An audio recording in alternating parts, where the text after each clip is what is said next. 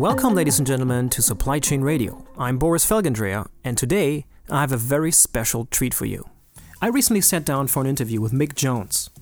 And in the world of supply chain management, Mick is the real deal. Until recently, he was the head of supply chain management at Lenovo. Lenovo is one of the largest and most successful tech companies in the world. They're most famous for their PCs, laptops, tablets, smartphones, and servers. The company is based in China. It makes close to $50 billion a year, it employs 33,000 people, and it sells its products in 160 countries around the world. Mick was part of a global leadership team at Lenovo, a group of about 60 top executives.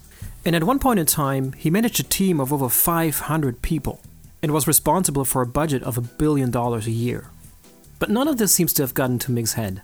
He's one of the most likable, down to earth people you'll find in the industry. In part one of the interview, I talked to Mick about how he got started in this business in the first place.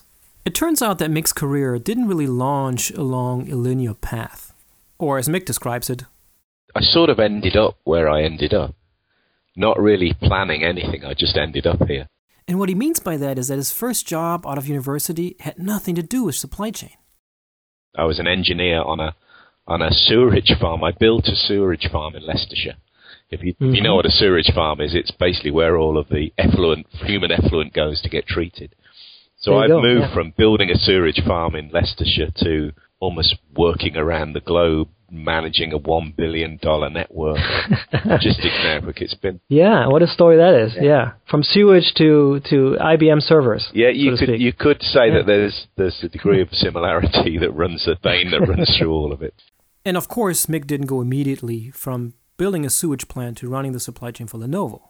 First, he does a pivot and becomes a teacher. He's teaching math and science. I absolutely love teaching. It's an amazing thing because you're given the responsibility for young people, and it's the most amazing thing to be given. And I, I absolutely love teaching.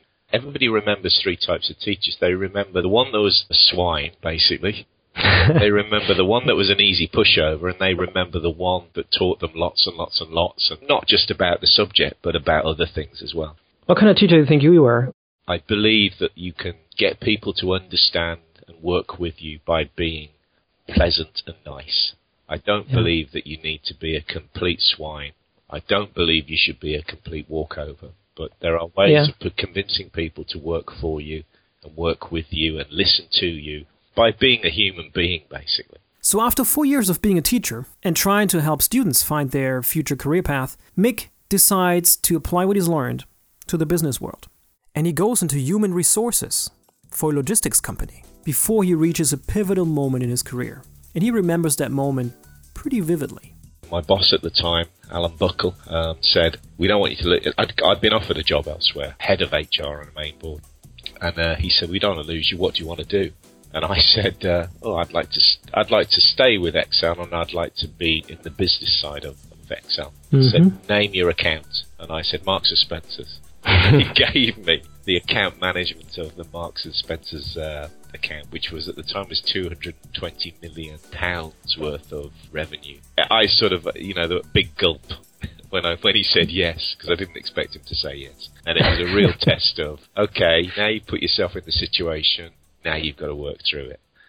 And that's how Mick got started in supply chain management. Exel eventually got bought by DHL, and the work that Mick did there caught the attention of some guys over in China working for a company that at that point was not a household name. This is how Mick remembers when he got that infamous call. Just literally just finished the last week of my MBA course and sitting in a, my hotel room in Belgium, and I got a phone call from somebody that sort of said, you know, you won't know who we are. We're a Chinese company We've just bought hmm. IBM PC division, and we'd like you to come and talk to us about working for, for Lenovo. So Mick took that leap and he started to work for Lenovo. And Lenovo has quite a unique culture because the company has Chinese roots, but the core of its business stems from acquisitions of US companies, namely Motorola and IBM's PC and server business. So I couldn't really help but wonder if Mick had any anecdotes to share on this type of clash of cultures? We've just done a, I forget the transformation process we'd gone through. I think it was something to do with SAP. And we successfully moved SAP across into our own SAP. And I, I was sitting in a group of people that work for me. and I just hugged this girl next to me and said, "Well done." And she went, she, she almost, the whole room just stopped and went, ah. it was sort of a, that sort of show of emotion at that time was not really something that you did in a Chinese organization. Very different mm-hmm. now, I have to say. A lot of high fives now. So all of that sounds exciting, right? Big business, international, fast moving environment, different cultures. What's not to like about supply chain management? Yet, for some reason, supply chain management has a bad rep. It's never been seen as a glamorous, exciting, desirable job. And I ask Mick why he thinks that is. It's a marketing thing, Boris. It's nothing else other than a marketing thing. I think we don't market ourselves that well. Mm-hmm. I think we, we have a brilliant profession. The people that, that I've met in supply chain are as bright and as talented as anybody running any company in the world. But I think yeah. that we, we fail to, somehow we fail to project that to the outside world. So why is that, I wondered? Part of it is us not telling people how wonderful it is. I don't know why that is. I always tell people how wonderful it is whenever I get the opportunity. Part of yeah. it is, I think, is the organisations we sit within.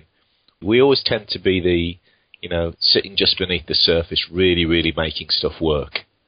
Yeah. So we're not the glory boys in most organisations. We're the guys that just get stuff done. I think Mick is correct there. The profession probably could use better marketing. For example, one of the most attractive aspects of the job often gets overlooked and doesn't get a lot of play. It's the impact supply chain managers can have on sustainability. If you care deeply about the issue, you could go and work for an NGO, of course.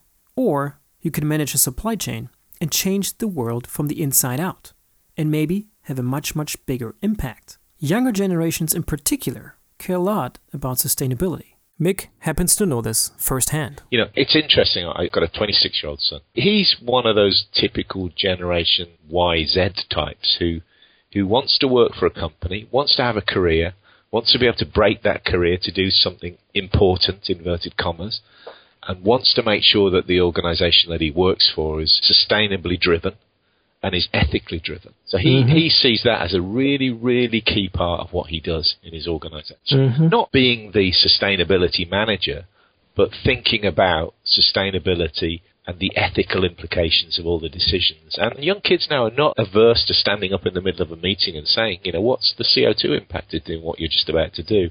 Mm-hmm. You know, we're working mm-hmm. in China, are we, or, or India, are we sure that we're ethical in the way we're working? It's a perfect opportunity for people to come in and and really start to challenge those things right at the roots, right at the very sort of growth stage of those things. Another huge selling point for young people joining the field could be the use of technology. Supply chains are about to undergo a massive digital transformation process. And this transformation is driven by the technologies that young people entering the workforce right now are already using in their daily lives cloud based platforms, mobile apps, wearables, virtual reality. The next generation of supply chain leaders can't imagine a world without those technologies. To the point where some smart young talent doesn't even have a lot of touchpoints anymore with the sort of old guard licensed and installed software that used to be the norm inside corporations. Wait till you hear this anecdote from Mick. I was chatting to um, an internet startup company four weeks ago in San Francisco, and I mm-hmm. did a little, you know, we had pizza at lunch as you do out there, and we were chat. I, I did my little, hi, I've done this, and this is, I'm, very old, and I've done all these things. And afterwards, while I was sort of, I, I was just clearing up to go out, uh, uh, one of the sort of, probably a 22 year old programmer came in to see me, a young girl, and sort of said, "Hi, Mick, really, really glad to meet you. You talked about a thing called an ERP." What's an ERP? and I said, well, an ERP, you know, like SAP, like SAP. She said, "Oh yeah, yeah. okay, okay. What's SAP?" And it was just like it just yeah. put everything yeah. into focus for me because these yeah. people, these young kids, are just totally building stuff on the outside. They're appified. They're making stuff work on the on the outside of ERPs, and they very rarely delve into what an ERP actually does. I guess the good news is that the old-fashioned ERP systems that Mick was just referring to are quickly getting replaced by more user friendly cloud based systems that look very much like the social networking tools that young people use every day. But all of this change that is going on does beg one question How does someone like Mick, for example, stay on top of all of this and make sure that he doesn't get outdated? Great people around you, honestly. Bring, bring good people into your organization. Refresh those people with younger people every now and then that come in with brilliant ideas But no, I think Yeah. it's about it's about you do have to do a lot of extracurricular work, reading and understanding and talking. You have to have a great network now. Yeah, yeah. is- lifelong learning. Lifelong Yeah. learning is probably the key word. The business is so massive now. The business is so you know. When I started in logistics, it, it was the usual logistics, you know, organisations: DHL, Panalpina, K and N, who sat in that little marketplace. You try and look at who you shout out who's in logistics now in a very crowded room, and loads of different people stand up. Some people with systems backgrounds, some people with manufacturing backgrounds, some people that are, you know, collaborative commerce backgrounds. It, it's a really interesting thing. Mick hit on something very important here. The lines between industries and the lines between the different functions inside those industries are becoming blurry and they're dissolving before our very eyes. One of the best examples of this is Uber. Uber's founder, Travis Kalanick, had no previous experience as a cab driver, but his company came in and has disrupted and completely changed that industry forever. And of course, for Uber, taxi rides are just the beginning. The company has its eyes on a much, much bigger prize global transportation. 20 years ago, a lot of experience and success in a given industry was the best predictor of future success. Today, that same experience can easily be a counterindicator and a big obstacle to success. It's kind of like the innovator's dilemma on steroids. Mick had this anecdote to share.